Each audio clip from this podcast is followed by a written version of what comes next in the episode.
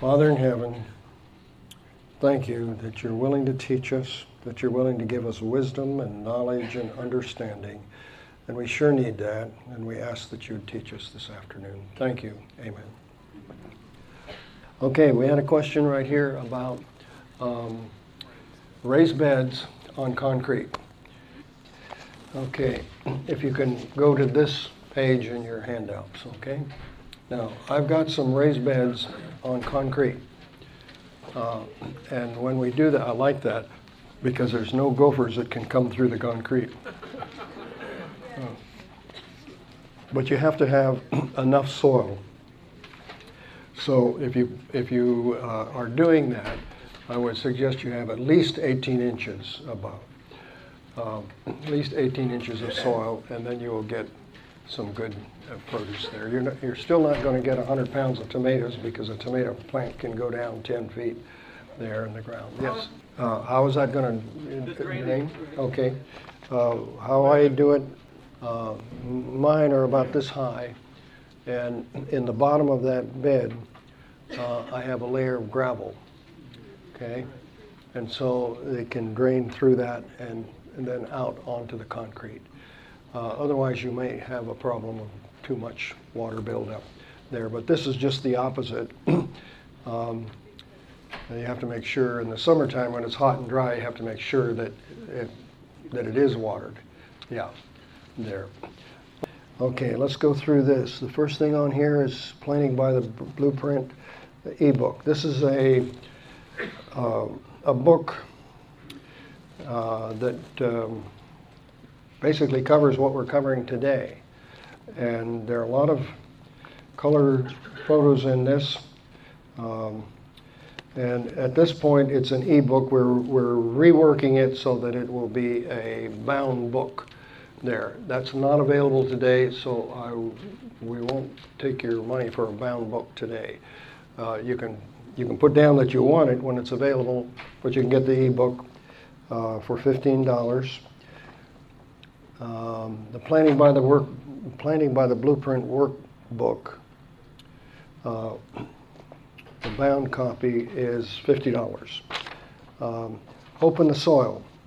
Uh, some of you have this already. This is one of Ellen White's. This is a compilation of Ellen White's uh, writings on agriculture. A great book to have. Uh, so I go through my copy. I've got it all underlined, and seems like on every page they're just great uh, material, great promises um, for us there. There's also a couple other books that have been written. John Dysinger has one, um, and uh, then there's one called Green Print that uh, David Obermiller put together, and they're all good and they're all different. Uh, anyway, I use all three of them. This is the only one I carry. That's that's a $16 book, and it's available out there if you want it. Okay. Uh, there's a DVD on uh, tree planting. This is one that was made a few years ago. Um, planting by the blueprint. And uh, if you have this already, uh, great. If you don't have it, you can you can get it. Uh, you can watch this on the internet for free. You can just watch it. If you if you want it, it is a $20 DVD. It's about an hour long. There.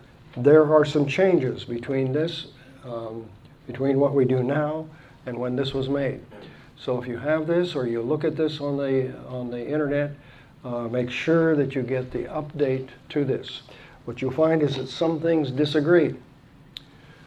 Uh, so use the update with the things, dis- if they disagree, go with the update. It's just two pages of um, printed material because of changes in agriculture uh, and new things that we've learned, uh, an update was, was necessary.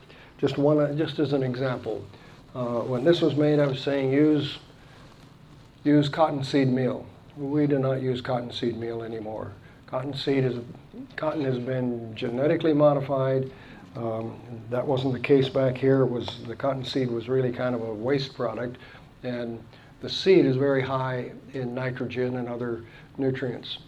Do not use anything that is genetically modified. Uh, besides that, because cotton is a food that we, uh, a plant where we don't eat it. Um, there are lots of poisons put out on cotton, and so you don't want that at all. Another thing is, just an, uh, as an example, uh, we used to say, take the, uh, the, the air pipe. Um, see, we want air in the ground, and so when you see that, um, we'll cover this more tomorrow on the, in tree planting. But when you put that air pipe down in the ground, we used to say, put it in the bottom of the ground, bottom of that hole. You dig this deep hole and you put it in the bottom.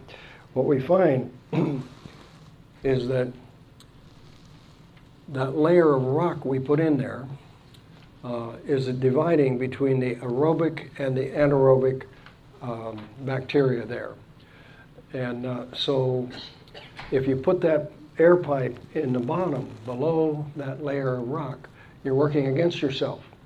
You're putting air down there where we want anaerobic bacteria. Okay? Now, the anaerobic and the aerobic both need the same things. They both need food, and they both basically need the same, same foods. But one is working without air, and, the, and from the layer of rock up, we're working with air. It's the difference between those two that makes an electrical charge and helps that plant, it changes the electrical field in that planting hole, and it makes that tree grow much better. So put that layer, uh, put that air pipe above the rock, and it'll work better for you there. um, the updates will, are in the book, and uh, they are they're in here also. So uh, if it if the update disagrees, use the update on it. okay, then we have a full uh, seven and a half hour class. Okay, um, this is this is professionally done, and uh, uh, most of the the talks here I have Jon Frank, who is the owner of International Ag Labs, has a couple of on here too. They're good uh, talks. This is professionally done and edited, and uh, so you can uh, put this on and you can turn to any chapter that you want. If you wanted to know about ocean water, you can go right there. If you wanted to go the Ellen White tree planting, you could go right there. If you wanted to know about uh, uh, the water canopy greenhouse, you could you could go there. You don't have to watch seven and a half hours. This this one I don't have the rights to. Um, it's a $200 set, uh, and it's it's very good, but I don't have the rights to that. This one, we we do. And so if you want this one, I can't change that price. But if you wanted this one, I can give you this one with it, and that would be okay. Okay, the garden in the box is $85 normally, I think. Okay, and it's $65 here. Uh, refractometer, we're going to use this.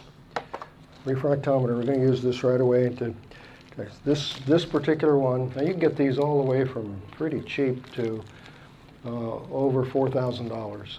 This particular one retails for uh, $119, and if you want one here, I think I have, I think I have a total of four here. Uh, they're $90 if you want one here. You don't need this to tell you whether food is good or not. Um, you don't, but it'll it'll tell you the Brix reading. Uh, but your tongue will tell you if the food is good or not. Your taste buds will tell you that. So, okay. Oh, weeding tool. This is this is a very interesting tool. This is invented and manufactured by Darren Greenfield. And I'm going to take this off. Now, this is not a, not a, um, kid's tool. Uh, most, most weeding tools you're like this, and your hand gets your your wrist gets very very tired. So it's like this, and and this is this will cut in all three corners here, all three sides. So you can get very close to uh, to a plant and weed with it, and it's far easier um, than most weeding tools. This this is thirty dollars, and it's manufactured at Weimar by students there, so you're helping students and, and uh, Darren uh, by doing this. okay. Oh, I didn't talk about the sea salt yet. This is a two pound package, and uh, here at the workshop, it's it's fifteen dollars. If you order it online, it's twenty two dollars. There, it's fifteen dollars if you order it, if you uh, take it home with you here. I would like a um, volunteer. Volunteer? Come on up. okay, this is a refractometer, and we're going to squeeze out a bit of juice onto the lens here, and then close it, and then you look towards the light uh, to see what's there. Let's do this. Let's see, I got a knife here someplace. Now, I went to Safeway last night, and I got a number of things there that, uh, okay, so let's do tomatoes. That's an easy one. Um, and those that are in the green bags are certified organic from Safeway. Those that are in the plain bags are very similar to the certified organic, but not organic. So we end up paying probably about twice as much for the certified organic. Okay, let's start with cherry tomatoes. This is certified organic. Let's try it first. Okay, close it up. Mhm, Just close it up. Now look through the lens and tell me what you see. What he's looking at will be a round circle. Part of it will be blue and part of it will be white. And then there's a scale alongside of it. And we want to read where the two come together. We want to read what that line says. That gives us our Brix reading. Okay, uh, where this is, let's see, this was the organic, and it is right about five. Right about five. Look at that. Yeah. Okay, now if you'll go into your uh, handout to this page, um, Brix readings there. Uh, let's go to tomatoes. There are two sheets of it, so let's go to tomatoes. And what should we be for tomatoes? What do we? What's poor? Four. Okay. Now what's average? What did this one Brix for? Five. Five. This is an organic tomato. We pay twice as much for it. It's someplace between, it's less than average and a little above poor there. Um, this says that good is eight. You need at least seven for a tomato to begin to taste good, and a 12 would be excellent there. So let's go to, this was the organic one. Okay, this is the non organic one. That one's three. Okay, non-organic, but it's three. Let's do organic again. Uh, this is the organic, um, just your regular Tomato, Roma tomato. Roma tomato, organic there. Okay, so let's see what the organic. Now, uh, we should be organic because it eliminates the poisons. Um, but I'm showing you that we're going to need far more than organic if we're going to get good food. What do we have, Eric? Okay, 3.9. Uh, where are we? We're less than poor for organic. Okay, that was the organic. Okay, now we're going to a non-organic. 3.8. Okay, what was the last one? 3.9. Point, 3.9. So no difference between organic and non-organic. No difference. No difference. Why did we pay twice the price for the organic? You see, pesticide, yes, yes, and that's important. But as far as nutrient value, we're not getting it. Okay, uh, organic, just a large tomato, just a large slicing tomato. Okay, what are we measuring? We're measuring the density uh, of the nutrients in that plant juice. Um, Uh, n- Usually, that, that density uh, is equated with higher nutrient value um, there. Okay, this is 4.5. We got a higher nutrient value off the non-organic there than we did the organic. Okay, now these tomatoes are interesting. They're called, uh, well, they're called, um, this is the organic. Yeah, tomatoes on the vine. And uh, used to be that they'd adver- advertised ripen on the vine. Well, they were picked green as everything. Uh, and while they were traveling to the market, they're gassed in the truck. And then they turn ripe because of the gas, or they turn red because of the gas. So, yeah, they were ripened on the vine, but the, the vine was in the truck. The vine was in the truck. They've changed their advertising a little bit. 3.4, less than 4 even. Yeah. Organic. Okay, let's go to the non organic and see if we have anything different there. 3.8, the other one is 3.4, right? So again, the non organic is a little better. It's still below poor.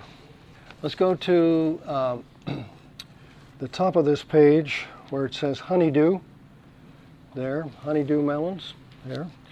Um, and uh, hang on just a minute Oh, here. yeah, no, no, no, no. Um, I gave a seminar at somebody's house down the Central Valley, and um, uh, Dan Hutton, who is here someplace in the building today, uh, had Voice is coming through. voice is not coming through. Uh, I gave uh, I gave this seminar down in the Central Valley at somebody's house. Um, anyway, Dan was uh, he was a hard customer because he his degree in college was agriculture, and uh, I kept telling him he tell, kept telling me he wasn't getting the results that he wants. Now he's been a professional farmer. He's close to my age. Um, been a professional farmer for a lot of years there. And he didn't want to try this, these ideas there, particularly the ocean water salts. He didn't like that idea at all. But anyway, I finally convinced him that he ought to try it, at least, uh, you know, on, uh, on a small basis there. Uh, so he grew honeydew uh, melons. And what's it say uh, an excellent is on there? What's the top of the 14. 14? Okay. And Dan called me up and he was so excited. He said, I'm getting honeydew melons at 15, 16, and 17 there. And I said, Well, hey, I'm having this little seminar. It's not too terribly far from your house. He said, I'll be there and I'll bring some melons. So there are about 35 people in that group. and so we cut up uh, some melons and passed it around to people there. There were three people in that group that said, Nah, I don't like honeydew melons there. Uh, All three of those people said, Oh, I could like honeydew melons. And takes that, yes. Yes. And everybody, I think, there agreed that it was absolutely the best honeydew melon that they had ever uh, tasted. Now, we regularly get honeydews at 15, 16, and 17. We had some in our own garden this year um, that way. Anyway, off the scale, uh, and you can do that in your own garden. Uh, it does take complete nutrition and some of the ocean water uh, there to have that uh, great flavor there. okay, let's try let's try a grape. See if we got anything better here. What's it say uh, a table grape should be? Between 8 and 20. Okay. Good 16. As 16. Okay, let's see what we've got there. 22.2. Or 22.4 actually. 22.4. And I tasted it, and it's good. It's sweet. Um, uh, Eric says, could it be that the grape is more ripe than the other fruit? If we had green fruit, it would not be as sweet. Um, but it's the variety that has more to do with it there. Okay, let's try this little tangerine here. Oh, it's getting me. Getting you, yeah, sorry, Eric. Okay, let's try that. Okay, what is a tangerine or orange on there? Average is 12, and we were 11.2. so we're about average there. Again, that's just a grocery store um, uh, thing there. Uh, Thank you, Eric, Yeah, appreciate no that. problem. Okay, we want to get into year-round gardening, the Omega Greenhouse, do-it-yourself backyard greenhouse, and screenhouse, greenhouse combo, simple hoop houses, and then the water canopy greenhouse. So we want to get into all of these things. I was up in the uh, UP Upper Peninsula of Michigan and uh, giving a seminar up there. Uh, and the place where I was giving the seminar, um, the first uh, the first day that we were there, we this is a workshop, so we have some PowerPoint like this inside, and then we go outside and actually do what we're talking about. So we went out and we planted a bunch of plants there, and frost was supposed to come in that night, and it did. But we covered all those plants with five-gallon buckets so they wouldn't get frosted. Next morning, sure enough, everything was um, frosted out, but our plants were protected. That was the last frost of the season uh, there. so that kind of gives you a- an idea there. Now, uh, there were two different men in that audience. Uh, both were doing the same thing, not knowing that each other was doing this. They were both eating out of their gardens. They were both um, eating uh, carrots and beets and turnips and you know root type of vegetables out of their garden. Uh, and hey, that ground freezes five, six feet deep there. Uh, so how did they do that? If your if your ground is frozen, you can't dig a carrot out of it. Uh, what they did, both of these men were doing the same thing. They would grow those things in, in the summertime. Okay, so you've got to grow a winter garden in the summer and some into the fall. Now they have a short growing season compared to us here. Uh, before the hard frost, when it's when you get the first little frost, before the ground freezes, uh, you cover that area with maybe this much leaves, dry leaves or dry straw. Not hay. Hay is full of weed seeds. Okay, so dry straw or dry leaves. You cover that whole area. Then you cover it with a tarp that's waterproof. Okay, and now you put bricks around the edge or something so that it doesn't fly away in the next wind. And now the winter comes, the snow comes. And uh, as long as you keep it dry, uh, you see there's, there's heat in the ground.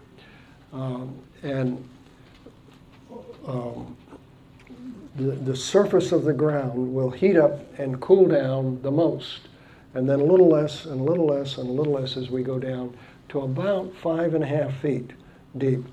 From five and a half feet deep down, the ground is at a constant temperature.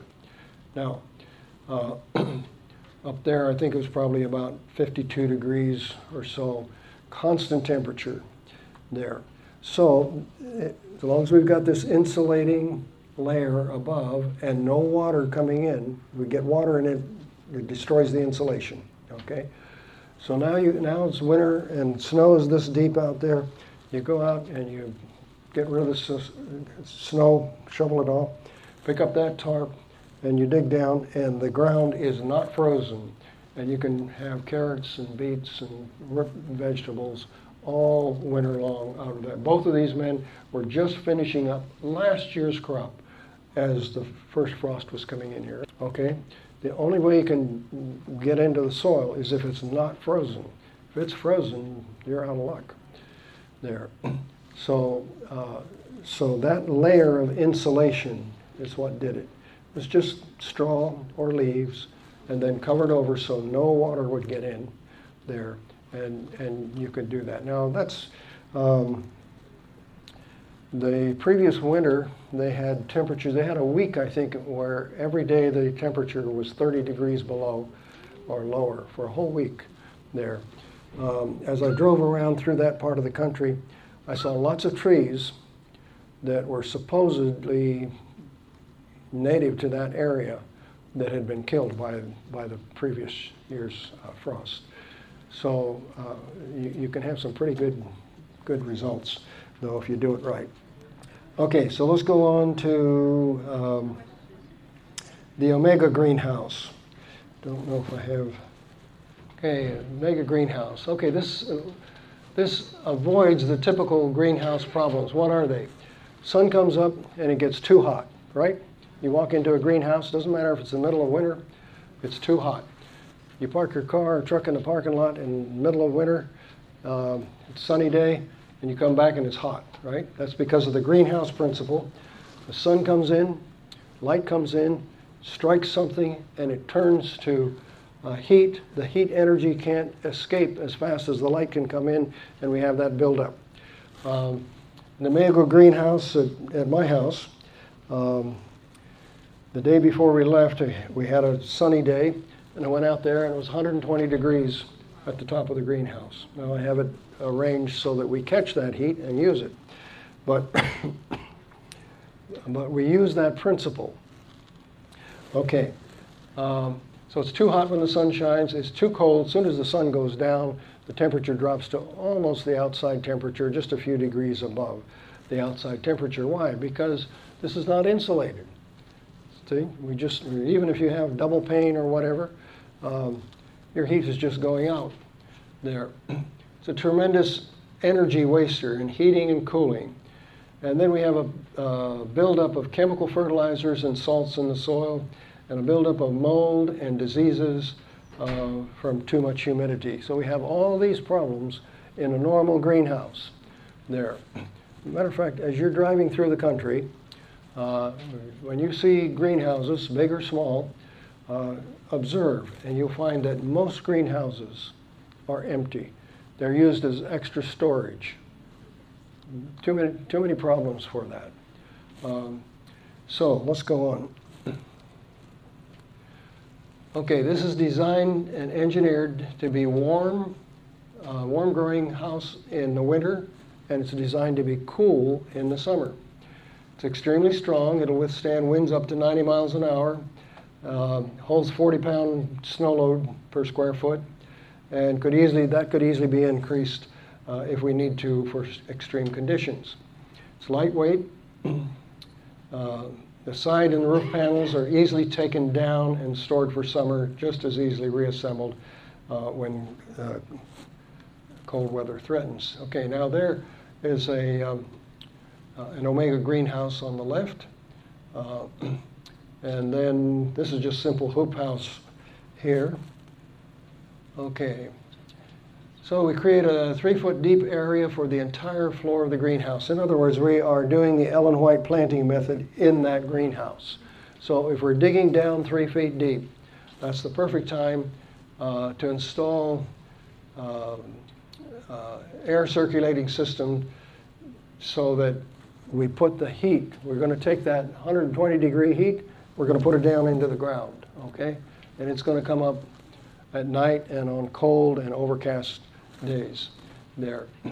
We put a gopher wire in the whole thing so that we don't have gophers in there and you don't want gophers or, or any type of mice in there. Uh, we line the side with foam insulation. This is foam insulation that will not absorb any water. If it is going to absorb water, you're going to lose the insulation value of that. So we put that on the inside. If we put it on the outside, then mice and other critters will come in and chew it. And uh, even the chickens will come up and uh, put a hole in it.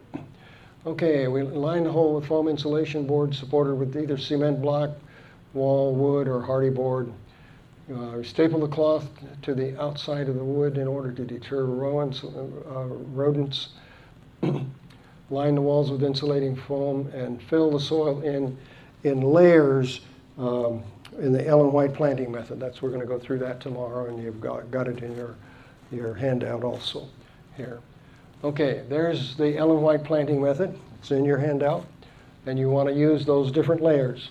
This this layer and this layer are almost identical. This is your layer of gravel in here. Above that, you want to put that air pipe. You want to put maybe a loose rock on either end so that air is down here, but you don't. But you want it to be able to get into the um, soil there. Okay. This is an area of just plain topsoil here. Now the tree is going to go on top here, and this soil and this soil is very similar. We have a, uh, for the tree, we have a uh, tree guard. Then we have a layer of, of, uh, of minerals here and compost. And then this is a mulch there. Okay, we'll go through that um, tomorrow, but let's go on here. Okay, um, a four inch or even a three inch French drain pipe is placed on that layer of gravel and goes back and forth uh, about two feet apart. And uh, one end, we're going to take that and go right to the very top of the greenhouse because that's where hot air is going to go, right? 120 degrees up there. Uh, summertime, it'll easily get to 160 degrees there. So we, one goes up, the other end, after it goes through the pipe, comes out to the opposite end of the greenhouse, a few inches above ground level.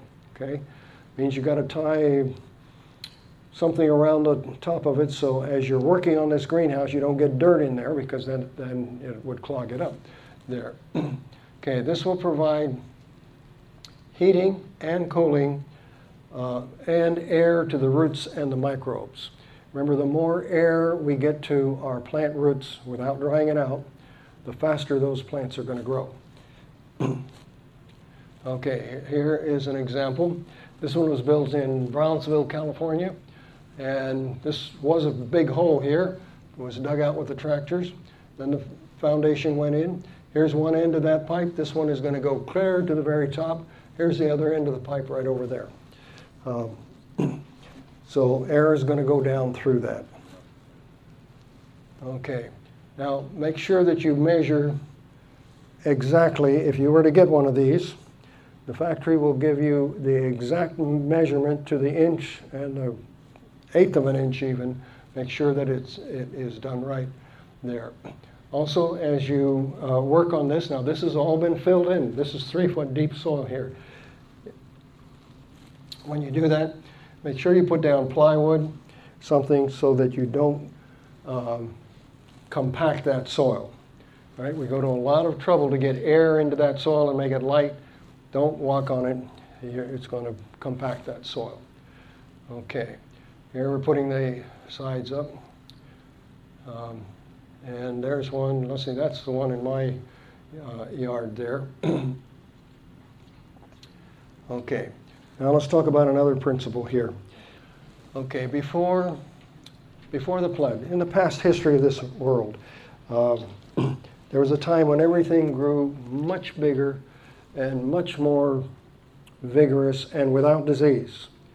Um, now, uh, today, this is a six foot tall man, and let's say that we made him a 12 foot tall man. This is a 12 foot tall man over there but we only doubled his weight.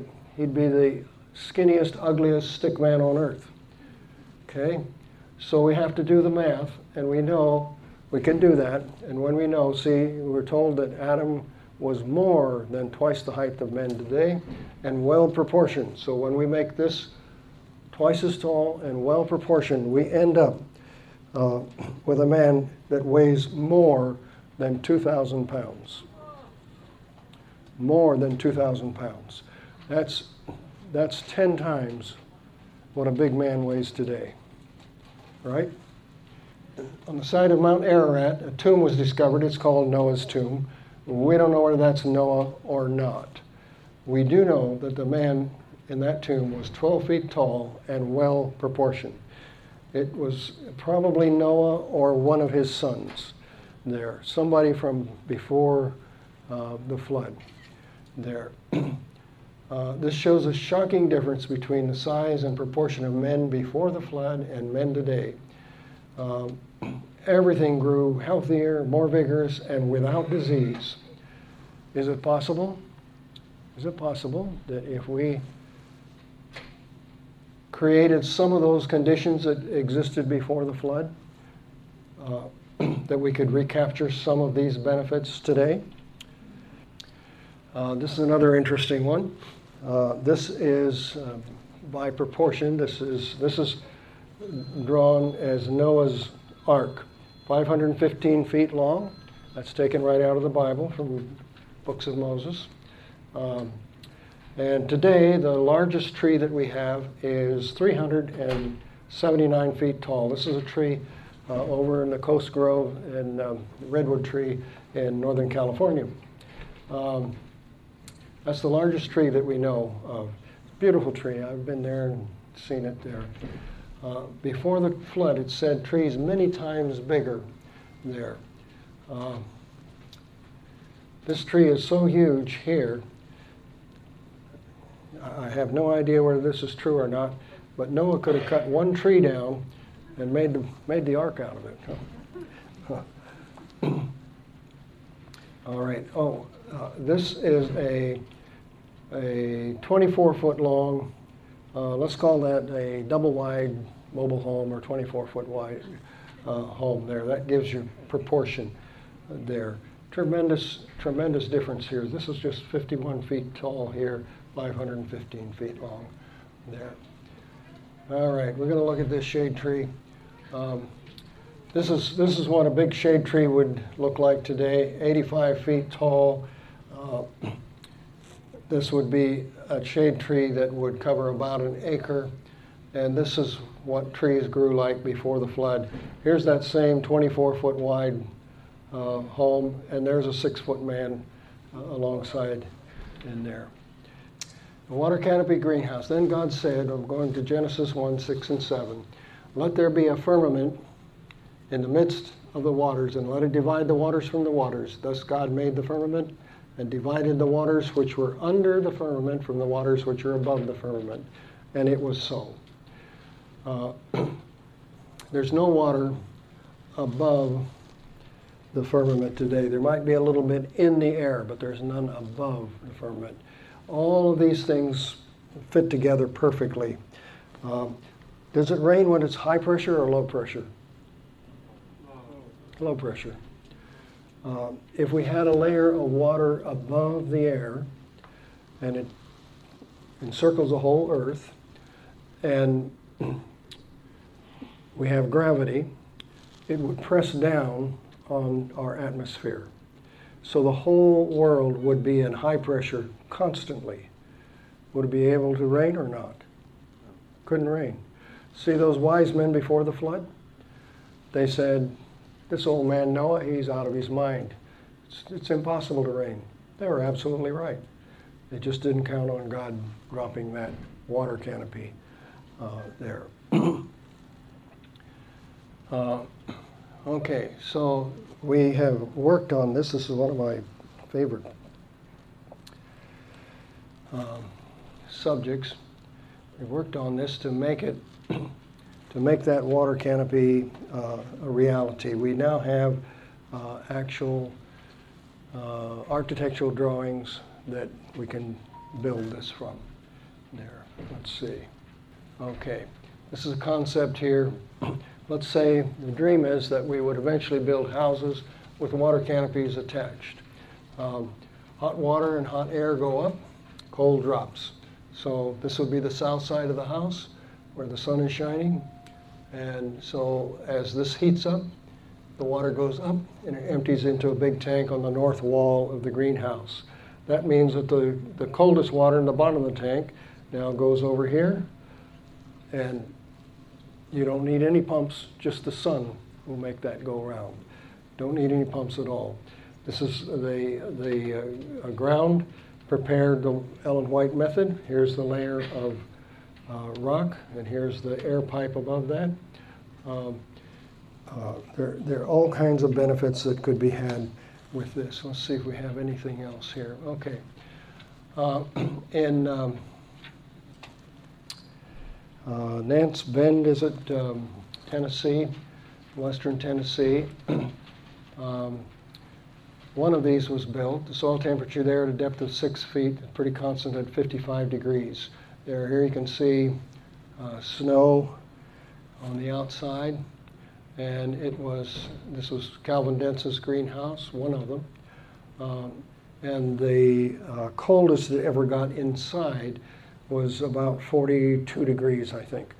Uh, as soon as I realized or found out that he was building this, I called him, made friends with him on the phone, and I would keep record. I would call him at least every six months and talk to him and say, What about this? What's happening? And I would keep records uh, on this.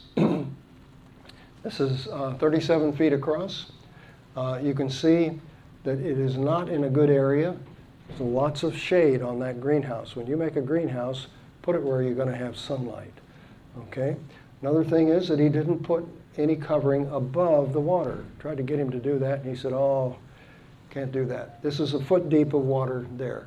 Well, um, leaves would drop in there. Occasionally, some ducks would come in and swim. so that had to be cleaned out every now and then. And here's a picture in the inside. Um, and oh, I was in uh, Honduras, and somebody got me some wonderful papayas, non-GMO, and just some of the sweetest papayas I'd ever eaten. So this was a few years ago, and I did what you're not supposed to do. I dried some of that seed and I brought it home in my pocket. you can't do that today. You wouldn't get away with it there. But I sent Dr. Dent some of it, and he planted th- these uh, little peat pots with it in January. He put some on the back of his refrigerator. It's a little warmer inside on the back of the refrigerator.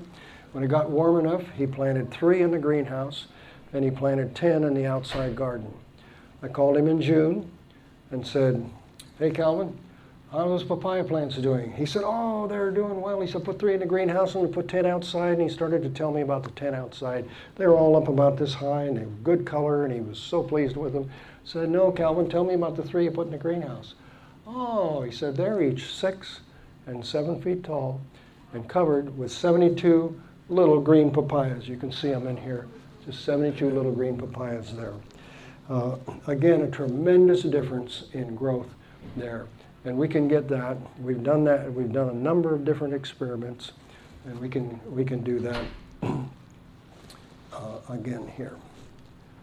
Okay, uh, now that water canopy greenhouse you just saw, um, it was hard to clean. Uh, and uh, Dr. Dents had to get up there and sweep it out and hose it out and whatever every so often. Uh, and he just had plain cheap plastic, clear plastic up there, held up by cement wire. You know, stuff we put in a concrete driveway there. So he had that stapled up there, and of course that would be hard to clean. One time he said he decided to use uh, colloidal silver with the idea that it would um, that maybe that would take care of the algae. And so when he put that in, everything turned bright red. uh, anyway, so so he decided to build another one. This one was out of brick, uh, cement block, and now he went and salvaged some big sheets of plastic from a store that they were uh, tearing down in town. And so he would take these big uh, sheets of glass, actually, and it would have to go here and half here and half there and half here and half there, you see, and put them there just right. Uh, again, he put a big piece of plastic now on the bottom of that and then up over the top, and now he filled that with, with water. Well, this time, because of the glass, he only put four inches of water, not a foot like he had before, only four inches of water. Still worked, did not work quite as well as when we had a foot of water in it. Um, now, when he was well into his 80s, he was up there cleaning it. And you see, you've got three little windows on side, and on the far side, the whole thing opens up. There's a big door there. Also on the far side, he had a big, um, he had piano uh, hinges took, hooked to a big board, and so he could unhook those and drop that. And for a few minutes, he had a Niagara Falls dropping off the other side. And then because this was nice and, and, and smooth, it was much easier to clean. Could get up there and just hose it down there. Well, but he had to walk on these boards, right? That he had up there. One day, well into his 80s, later 80s, he was walking up there cleaning and he slipped and he fell and he fell through, broke the glass. Um, he, uh, he was um, uh, believed in natural methods, and he didn't break any bones. He fell into the into the soil down below, but he got up, brushed himself off, and said, "Boy, I can't do the, cannot do this anymore," and took that out of there. Took all the glass out. Took all the water out. And then he did a polycarbonate, which was, you know, this type of a greenhouse. Now, polycarbonate greenhouses are what the most expensive greenhouses are made of today.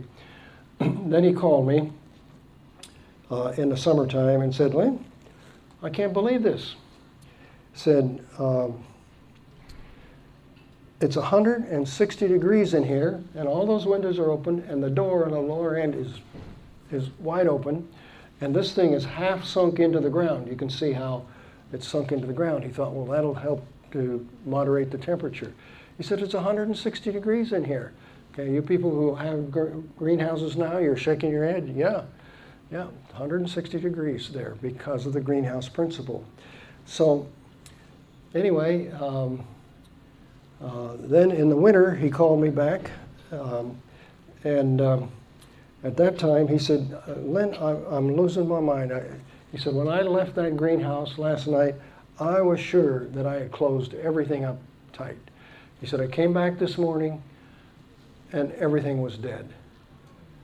Everything had been frozen overnight." See, previously 42 degrees was the lowest temperature it ever got in his greenhouse. He was used to the water protecting him. Now, uh, with that water gone, uh, everything died uh, in there. This media was brought to you by Audioverse, a website dedicated to spreading God's Word through free sermon audio and much more. If you would like to know more about Audioverse, or if you would like to listen to more sermons, please visit www.audioverse.org.